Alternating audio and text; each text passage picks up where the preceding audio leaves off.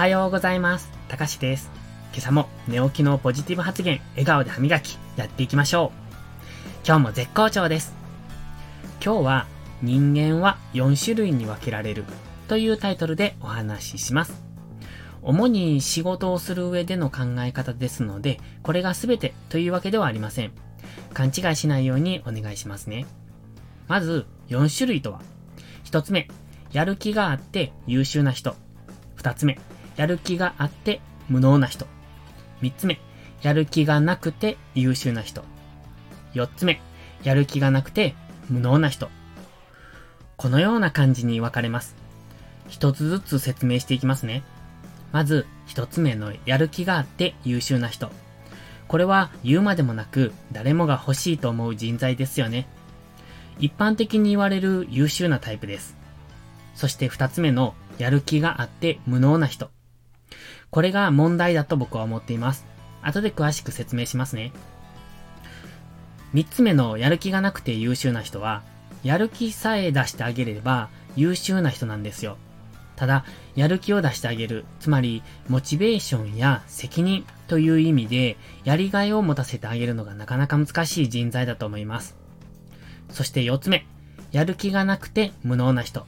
これは問題外ですね。そもそもやる気がないから、自分が無能なことにも気づかない。つまり、考えない、考えようともしない人のことを言います。さて、それでは、二つ目のやる気があって無能な人がなぜ問題かというお話です。その前に、一緒に仕事やビジネスをする上でどのタイプの人が欲しいですか？当然、一番目のやる気があって優秀な人ですよね。その次に欲しいのは3番目のやる気がなくて優秀な人です。そして先ほども少し言いましたが、やる気のない人にはやる気を出させてあげればいいんです。でも、2番目のやる気があるけど無能な人って自分ではそれに気づいていないから厄介なんですよ。ナポレオンの言葉に、真に恐れるべきは有能な敵ではなく無能な味方であるというのがあります。これが全てを物語っています。やる気があるからどんどん突き進もうとするんですが、無能ゆえに考えがないんです。だから自分の間違いに気づくこともなく、それをすればどうなるかを予測することもできない。でも、自分がやっていることは正しいと思っているし、成功すると思っている。ここが大きな問題なんです。だからこういう人と関わるときは注意が必要です。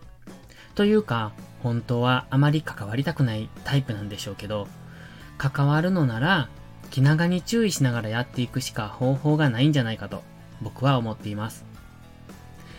それでは、今日は人間は4つのタイプに分けられるという内容でお話をしてきました。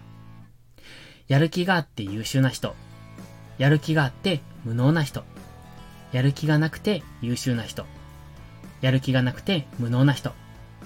対処法というより、こういうタイプの人がいるんだってことを知っているだけでいいと思います。それによって接し方を変えることで対処できることもありますからね。それでは今日はこの辺で。いいことから始めよう。今日も元気よくいってらっしゃい。